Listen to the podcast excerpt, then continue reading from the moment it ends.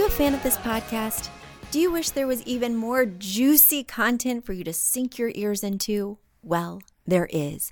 You can become a premium member of this podcast for $5.99 a month and get full access to an archive of over 50 bonus episodes.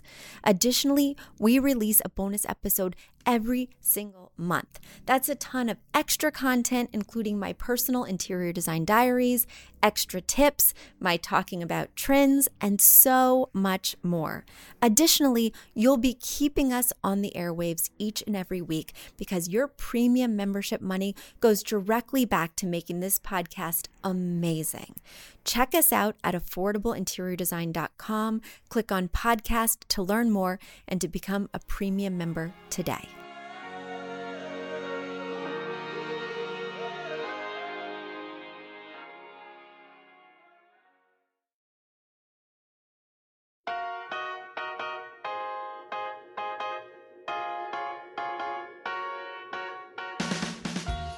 Don't need a high end designer or a lot of money to get a luxe look. Be your own interior designer with big design, small budget. Here's your host, Betsy Helmuth. There is nothing that I love more than answering your burning interior design questions. I love hearing about your projects, your challenges, so keep them coming. These past few weeks, I have gotten a lot of great questions, and today I'm going to share a few of them on big design, small budgets, free for all. Let's kick it off with our first question that comes from April.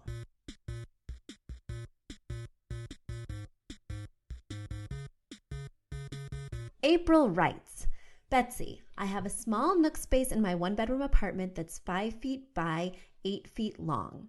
It's totally open on one eight foot side, and I have one five foot wall set up with a desk and filing cabinet, which is serving as my office. Behind me is one sad armless chair and my guitar. I have no idea what to do with the rest of the space. I don't want to close any of it off or crowd it with too much stuff, but it's a bit of an awkward area to fill and I can only ever seem to get it half right. I'd like the remaining area to be a comfortable space for me to either practice guitar or read. What should I do to complete the space? I've attached photos for your reference. So, April has attached photos to the email, and I have attached her photos to my bigdesignsmallbudget.com website. So, if you want to see what I'm talking about while I reference it, feel free to log on to bigdesignsmallbudget.com and check out the episode page. So, April, let's dig right in. First things first, whenever I'm designing a space, I ask myself, is the layout right? And in this case, my visceral response to that question based on these photos is no, no, it's not right. So, how I create the perfect layout is first, I imagine that the space is totally empty. So your space is magically empty. And then I take the biggest function in this space. And you've told me there's two functions for this space. The first is a desk area with filing cabinet. And the second is a cozy chair for playing guitar or reading. So let's just take the desk area first. And there's only three viable walls that we can put it on because I never float a desk in the middle of the space due to the fact that it has cords that need to come off the desk which would pose a tripping hazard if they have to float all the way to a wall outlet. So, unless you have a floor outlet, I don't recommend floating your desk. So, we're going to imagine that it's hugging one of these walls. Let's just start with the five foot wall that it's on. The problem with it on this wall is that it just fills the wall. It's the biggest function in the room and it's on one of the smaller walls, which makes it just look very tight and unwelcoming. So, it's not my favorite placement. Let's imagine that we put it on the five foot wall that's behind where the guitar currently is. Again, this is one of the smaller walls in the space. So we don't want to put this biggest function on that smallest wall. The bigger function typically feels most anchored on the longest wall. That holds true for a bedroom with a bed. The bed typically feels most anchored on the longest wall. The same with the sofa and in a living room space. The largest wall in that living room will typically help the sofa to feel most anchored when you place it there. So let's imagine that we put this desk area on the longer wall, that eight foot wall. Now, of course, we could put it closest to where the chair is now and the guitar, but I don't actually see an outlet on that side. And I don't want to put it in the middle because if I put it in the middle of the eight foot wall, I can't accommodate a big enough area for another large function like that reading nook on either side. So instead, let's scoot this desk area down to the eight foot side of the wall that's furthest on the right. That's where the outlet is in the picture that I can see. Therefore, the desk will be covering the outlet and concealing the cords that are coming off the desk. So I would face the desk to the eight foot wall. Now, the next area that we need to place is, of course, that music and chair area. And there's only one other zone in this room because it's a relatively tight space and we don't want to block the walkway. And that is the other corner of the room. So, of course, we're going to put the chair in the other corner of the room, roughly where it is now. But I think it will feel much more defined and much more cozy if you anchor it under a rug. I'm recommending a circular rug because we have a lot of rectangles and squares in this space, what with the desk, the filing cabinets, the walls, the doors. So I recommend a circular rug that's either three or four feet in diameter. You'll want to measure based on the placement. And I think that that would really visually define this reading nook and make it feel cozier. And then I would take the lamp, that big floor lamp, and I would put it on the side of the desk that's closest to the reading area. So do tuck it so that it's close to the desk. Don't float it in the middle of the space. But having it close to the desk will give it intention, and its intention will be to serve as a task lamp for the desk, but then it will also help to illuminate the other area. So that would be my recommendation. And then, of course, in terms of artwork, I would put the two shelves above the desk on the eight foot wall. And I would probably, I'm open, I'm open, but I would probably put the Oklahoma art behind the chair again on the eight foot wall. That's making the entire room about that eight foot wall and really drawing attention to it. I might even like the idea of mounting your guitar on the five foot wall that's by the chair. I love a wall mounted guitar. It's like a wall sculpture and it doesn't take up any floor space, which this small area doesn't have a lot of. So, April, hopefully that has been helpful. I can't wait to hear how your space turns out. Do keep us posted. We're dying to see those after photos. And now it's time for a quick commercial break. Do you love this podcast? Do you wish you could learn even more? Well, we have an online class bundle. Our online class bundle is comprised of three online classes beautifying your home for less, styling your home, and the fundamentals of feng shui. Each one of those three classes is between 30 and 45 minutes long and chock filled with visuals and tips things that will help you to style your own space or help out with other spaces. Additionally, with the pack of three classes, you get an autographed copy of my book, Affordable Interior Design. You get all of that for only $99. Once again, that's the three online classes as well as the book for only $99. You just go to affordableinteriordesign.com slash classes. Once again, affordableinteriordesign.com slash classes to buy your bundle today.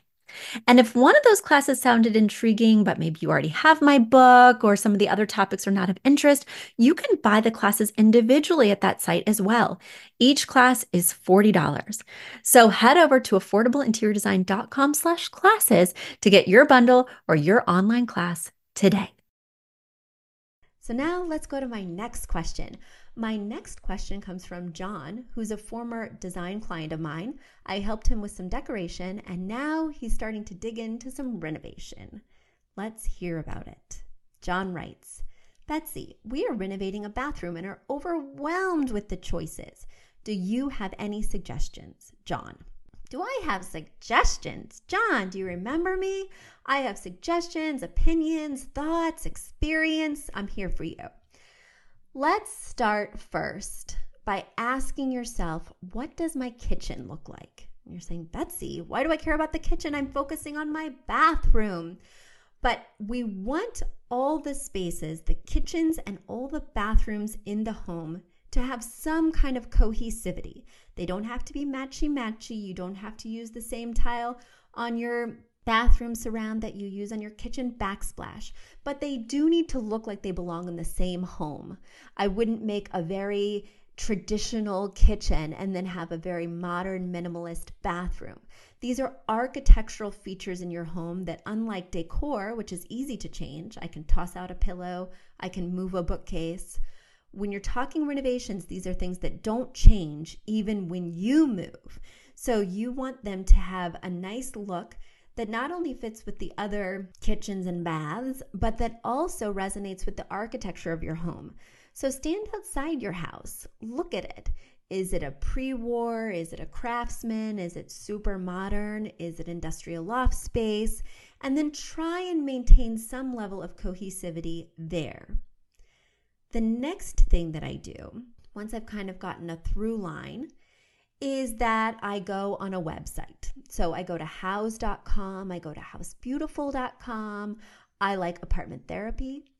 And I find an image of a bathroom that I really would be excited about. Now, you want to keep in mind and be realistic. You know, of course, I would be super excited about a soaker tub with a separate shower stall. But if that's not going to happen in my size bathroom, you want to find a bathroom that has a similar square footage to yours, similar capabilities in terms of what it can do.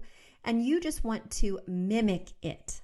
So I would scour those sites, scour books and magazines until I find one or two images that completely encapsulate a look that I would be pumped about in my bathroom. Third step. Third step is I go shopping. So I go to tile vendors, I go to cabinet vendors, I look at fixtures. And when I'm at these stores, I talk to the retailers. So I seek out someone who's knowledgeable, even as a designer. When I'm shopping for tile at Nemo Tile in the city, I head right to the vendor and I say, This is what I'm doing. This is my inspiration picture. Can you show me some tile that looks roughly like this? Can you show me a countertop that would go really well with that tile?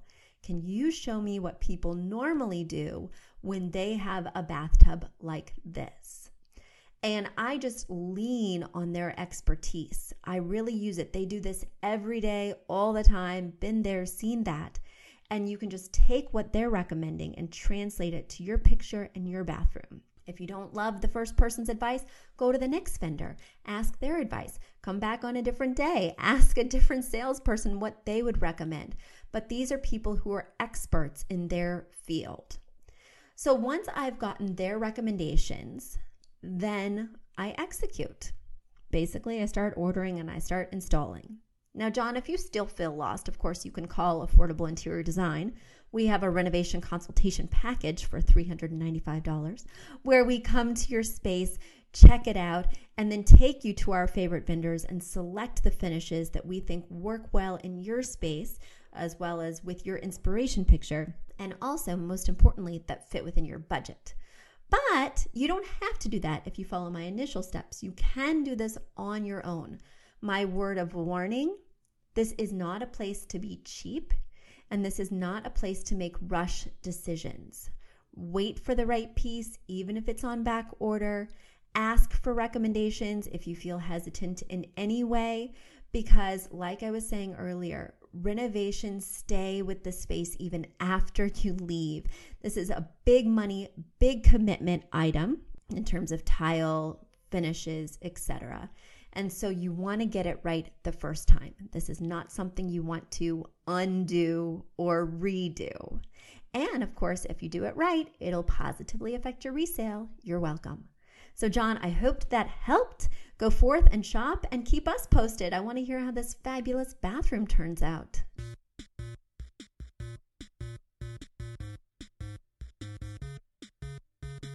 Now, let's move on to our next email. Our next email comes from Jacqueline. Here we go.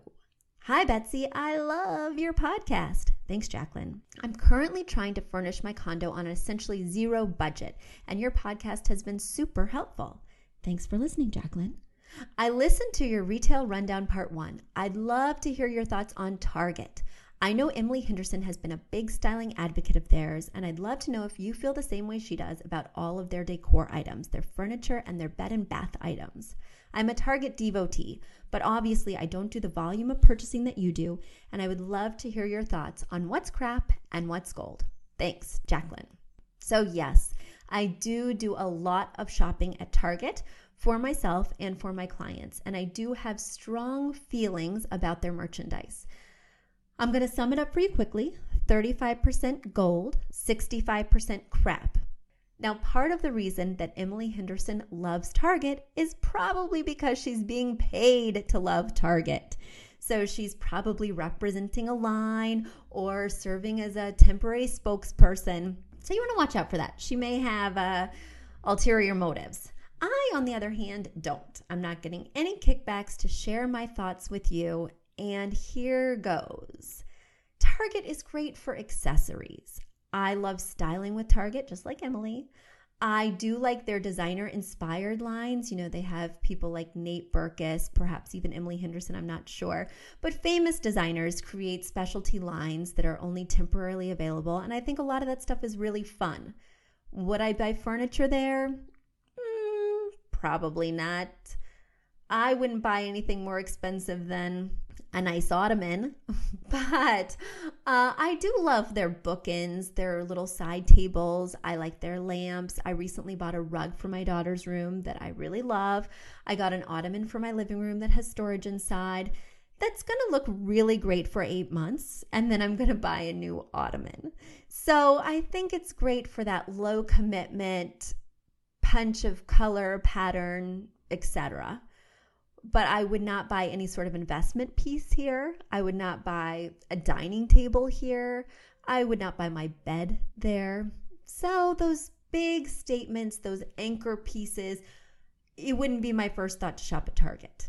That being said, read the reviews. You might find that you'll stumble upon a piece of gold, but I really read every review because a lot of their stuff is not available in the store. So I won't have any firsthand experience with it prior to purchase. And if you do stumble on a piece of crap, the exciting thing about Target is that I have had amazing experience with their customer service team.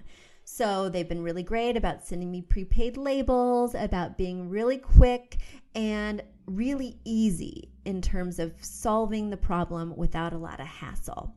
So I hope that helps. Go forth and shop, but just buy your smaller, trendier items here.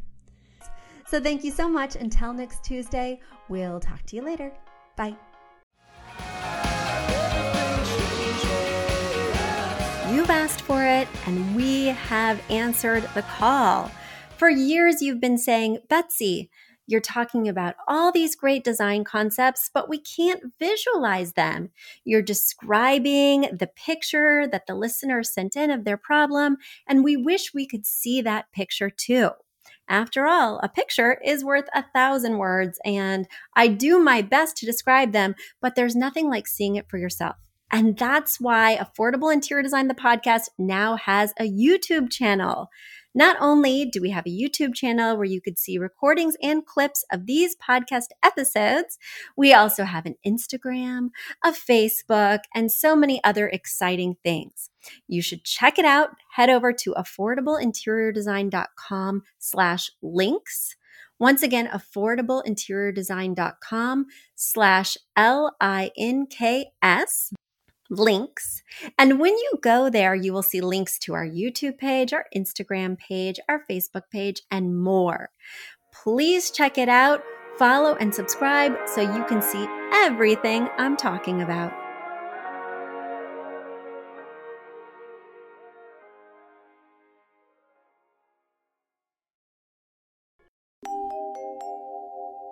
Big thank you to our amazing producer, Katherine Heller, to Aton and the MVCR House Band, and to Affordable Interior Design, the sponsor of this podcast and the premier place to get an amazing look on a budget. Check out affordableinteriordesign.com. If you guys love the show, the very best way to support us is by spreading the word. Tell your friends or write us an awesome review on iTunes. So until next week, guys, thanks so much for joining us, and I'll talk to you soon. Bye.